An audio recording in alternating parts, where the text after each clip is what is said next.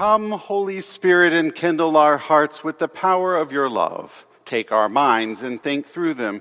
Take our lips and speak through them. Take our souls and set them on fire. Amen.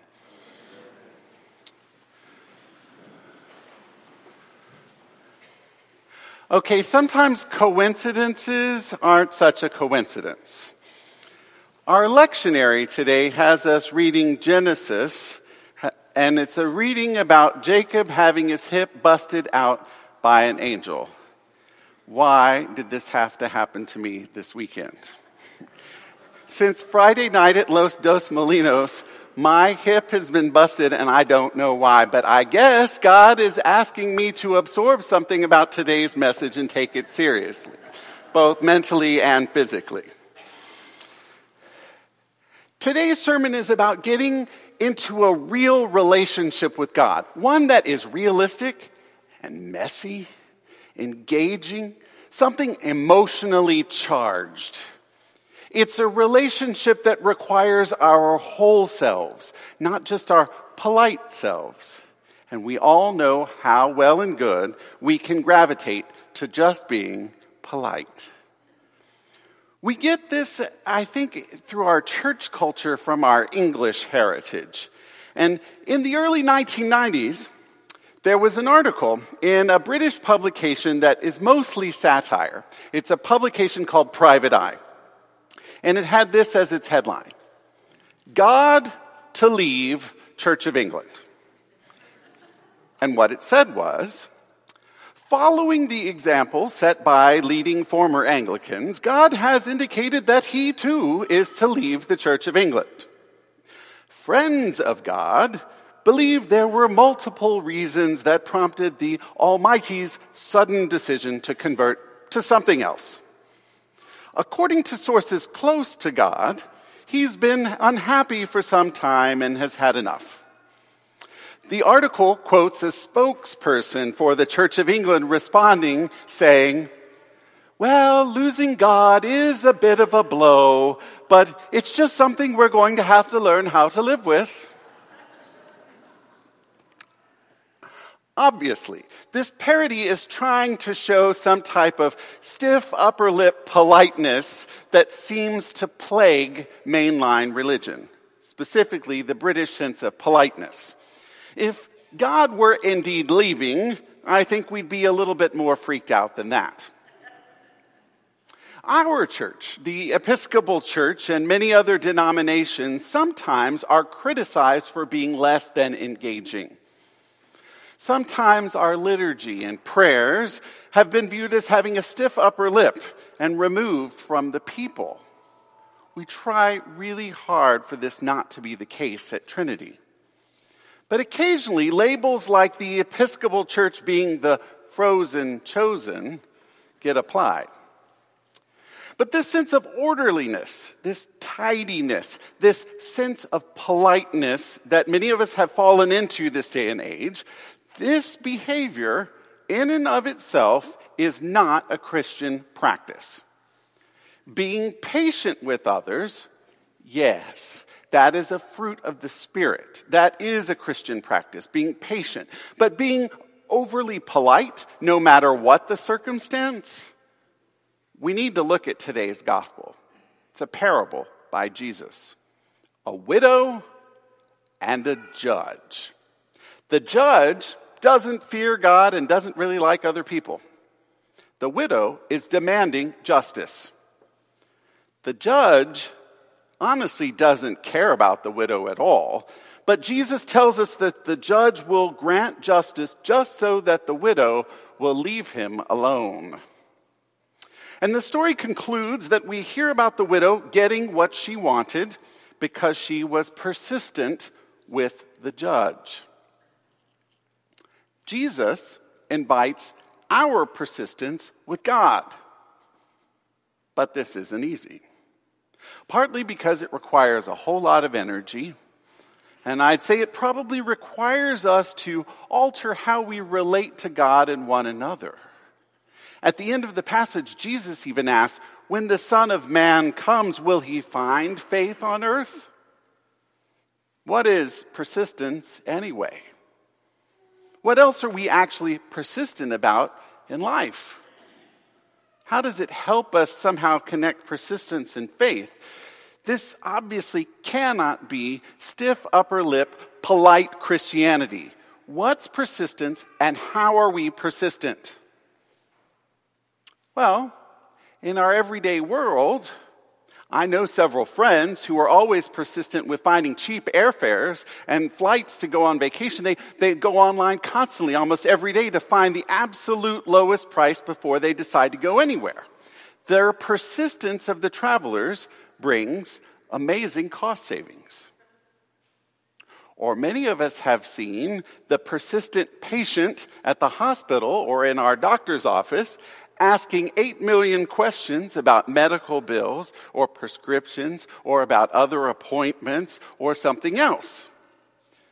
The patient's persistence brings a healthy level of engagement into that process with all facets of the patient's medical treatment. Our habits of persistence, they're all around us. From negotiating a lower APR on your credit card to being persistent in getting that DirecTV rep to lower your bill, or to hounding the city to fix the alley behind your house, or making your landlord make improvements to your home, to even things like going to your child's school and forging closer relationships between administration, teacher, and student. Persistence actually fits in well with our culture. In so many ways, the habit of persistence fits in. But do we do this with God? Do we do this with God and do we do this with one another at church? Abraham does this in the book of Genesis when he argues with God over and over, constantly about saving the lives of a people in a city. We read that story at least once a year. And then today, Jacob argues and wrestles with this angel to know his name. And Moses, later on, just a few chapters later, we'll read, insists and is persistent with God to learn God's name. Persistence is part of the human experience. But do we share this part of our experience with God? I wonder. Persistence as a Christian practice has been overlooked for, for centuries. I kind of think it's because it's not so tidy and buttoned up. Being persistent might get things a little messy. It might just inject a little conflict from time to time. But this is what Jesus is guiding us to do. This is important. It's actually what Jesus is asking us to do. The more we can persist with our deepest desires with God, the more connected to God we will be. In fact, our persistence with God will lead to a new type of engagement with God that will give us the great gift of having faith when times really get challenging. But this starts with us. Now, I could go through a whole laundry list of the ills of the world and how we feel outraged by them. We could talk about the people that are systemically excluded from fully participating in society. We might even discuss how our economic constructs are not leading us to the fullest prosperity possible for the long term. We could talk about all kinds of things. But each one of us, each one of us sees things differently, though. But I bet if you and I had a one on one conversation, you could easily rattle off the things in the world that are most important to your heart that are still in some ways unresolved.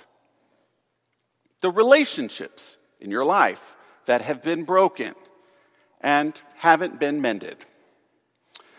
You might talk about the things that scare you about your life that you haven't learned how to engage with at all or pray about. And you might even mention intuitions or hints or signs of God calling you to a new place or into a new purpose and your response to God has either been to run towards his call or figure out how to run towards his call, or maybe to ignore it altogether. All of us have had these experiences in one way or another. And many of them would find resolution if we persisted, just like the widow, to find the justice or the resolution or the bridge to new life that our persistence would bring. The bridge that would lead us to a faithful life with God and neighbor, engaging and persisting every step of the way. So, what persistence practice will you take on this week? What's the part of your life that you've either ignored or overlooked that you're going to persist with God's help and find the healing, the transformation, and the new sources of God's blessing that are abundant and that never end? I want to close with a story because I think we need real world examples. In 1979, a 16 year old named Milo Payeng. He saw something on the banks of the river Brahmaputra in England. What he saw made him cry. He saw thousands of animals dying up on an island in the middle of the river. Thousands of animals dying. Seasonal floods had washed these animals onto this environmental wasteland. Molai made it his mission to prevent other animals from dying in this way. And so he persisted and he presented his ideas to various tribunals um, in the Indian government, but the Indian government refused to help. By himself, alone, Molai persisted. For 30 years, he planted trees and he even did really creative things, like he brought over ants to create an ecosystem that would thrive on its own. And so by 2008, his work was discovered by authorities who were chasing a herd of elephants. They looked around when they got to this place, and what they saw was unrecognizable. His work transformed a barren wasteland into a lush forest that was self sustaining and contributed to changing the entire region. This forest actually was now renamed, and now it's called Molai Forest, and it's home to dozens of different species.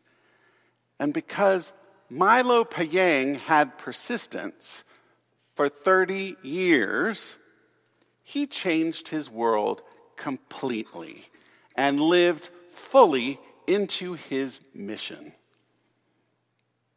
Milo saw his mission as one of reforestation. The people of Trinity Cathedral have boldly proclaimed in our mission that we are welcoming all, all, to be transformed in Christ through worship, fellowship, and service. You have the ability to change the environment around you. You have the ability to heal the sick and proclaim release to captives and recovery of sight to the blind. You have the ability to bring good news, and I would add, to bring good things as well to the poor. Just like Jacob, you have the ability to allow God to bless you but it takes your engagement and persistence. How does God call you to be persistent?